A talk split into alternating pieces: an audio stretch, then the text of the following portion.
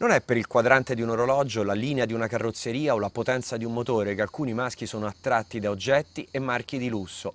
No, cinque tra le migliori università del mondo, tra cui Caltech e Sorbona, ci dicono che se alcuni maschi sono particolarmente attratti dal lusso è per un semplice motivo di testosterone. Il fatto è che nelle specie animali più simili a noi i maschi spendono un sacco di tempo ed energia a dimostrare di essere dominanti, ma lo fanno con artigli, pugni e muscoli.